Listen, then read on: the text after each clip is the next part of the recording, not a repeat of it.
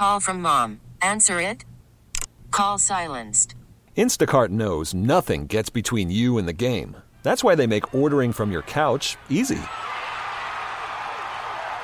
Stock up today and get all your groceries for the week delivered in as fast as 30 minutes without missing a minute of the game.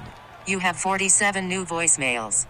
Download the app to get free delivery on your first three orders while supplies last. Minimum $10 per order. Additional terms apply. Good morning. I'm Stan Bunger. I'm Susan Leigh Taylor. More surprises in the battle over e cigarettes in San Francisco.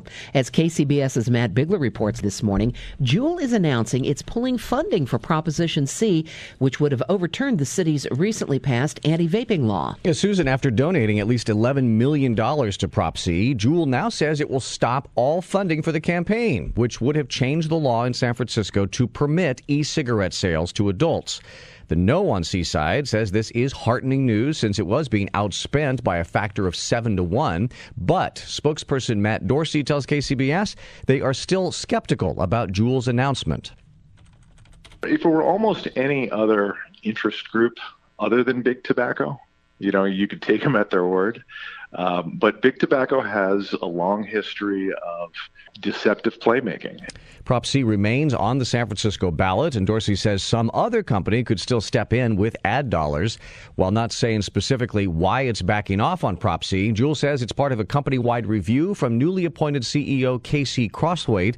The e cigarette company is still under investigation into its marketing practices that some say illegally target teens with flavored vaping products.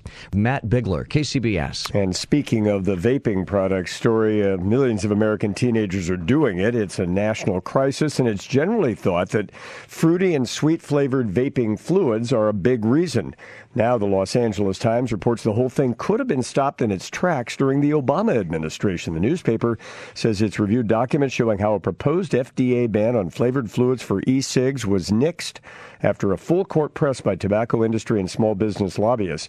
Former Obama administration officials telling the LA Times that a cost benefit analysis done at the time suggested uh, the, the economic harm to vape shop owners would outweigh the health benefits of a ban on flavored vaping fluids. A new chapter in the long and sometimes difficult partnership between the city of Oakland and Alameda County.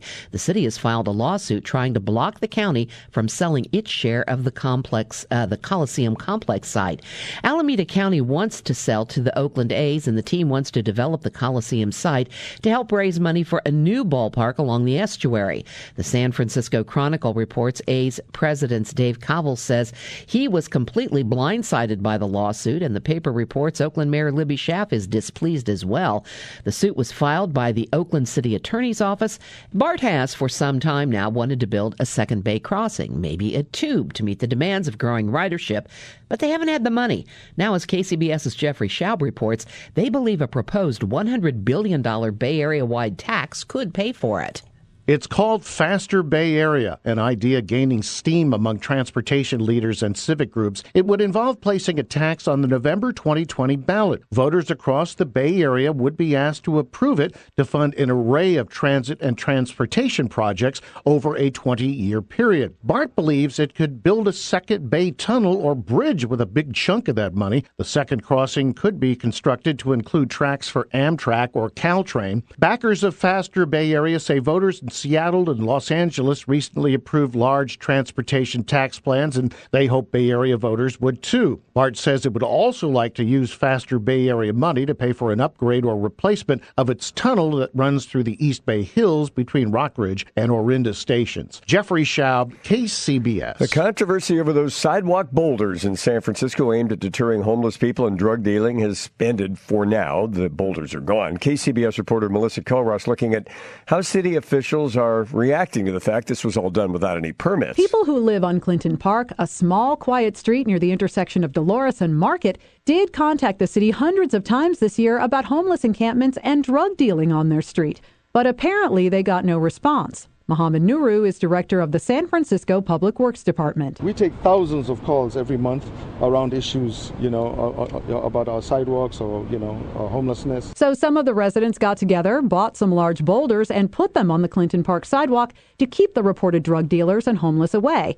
Even though they did not work with the city on this, Nuru says he appreciates that they did something about the situation. We are very proud of the neighbors that have stepped up and really, you know, worked with us to try and solve this problem. And uh, we're just going to keep on at it. The boulders were removed on Monday, but Nuru says his department will work to find a more permanent deterrent for the area.